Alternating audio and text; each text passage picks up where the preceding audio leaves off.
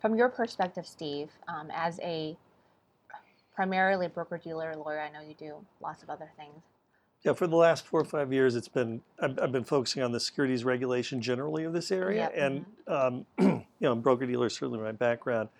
But um, you know, the good news about stablecoins uh, is that um, they should generally fall outside of the securities regime, and I'm sure everyone listening to this podcast has heard about the Howey test, um, and you know, but the Howey test generally says that the that the investor, the purchaser of the of the product, is purchasing that project product with an expectation of profit through the efforts of of another.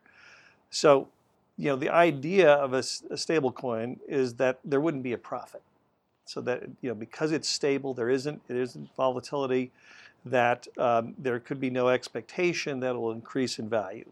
The expectation is that it will stay stable. So, so maybe we can get even more specific. No expectation of profit for whom?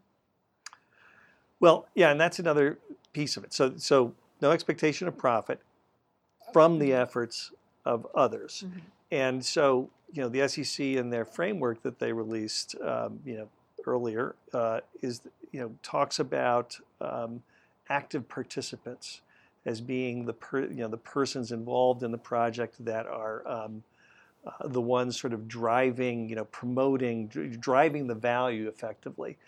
And um, you know, and so obviously with with blockchain DLT, you know, the purpose is in many ways, in many, you know, if it's if, if it's one of these permissionless systems, public system, you know, there there there may not be any AP, uh, you know, active participant out there. Certainly, that's that seems to be the determination that um, the SEC has made with respect to uh, to Ether, and so, um, but but you don't even have to get to that piece of it uh, if you don't have an expectation of profit at all.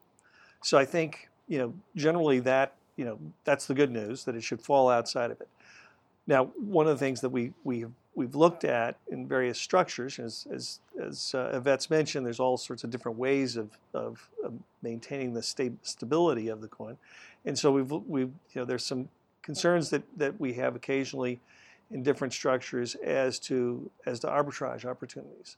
Does that potentially lead to an expectation of profit if there's a an ability to arbitrage, you know, that value, uh, you know, that's significant enough to to cause uh, that sort of concern that that someone could say, uh, you know, I'll I want to buy this one because you know I think I could play the game of you know taking advantage of, of arbitrage opportunities. Mm-hmm.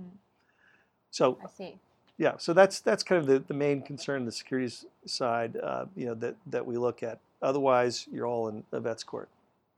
So you would have to be arbitraging between uh, the same stable coin, right? That- Would that that would be the Right, analysis? right. For yeah, so that so if they're, you know, depending on again how it's, um, you know, how how the the the, the stabilization mechanism works. Mhm. You know, some of them, you know, you know, the algorithmic, for example, you know, it, it should incentivize uh, the the stability of the price, but it doesn't necessarily guarantee it. For example, so that there could be points in time where there's there there are discrepancies that that folks could take advantage of. Again, I, I think there are very strong arguments that that even those sorts of things uh, shouldn't be, um, you know, securities because you know, there should not be an expectation of profit and should be able to kind of inoculate your purchasers against that. But that's the concern that you'd want to wrestle with.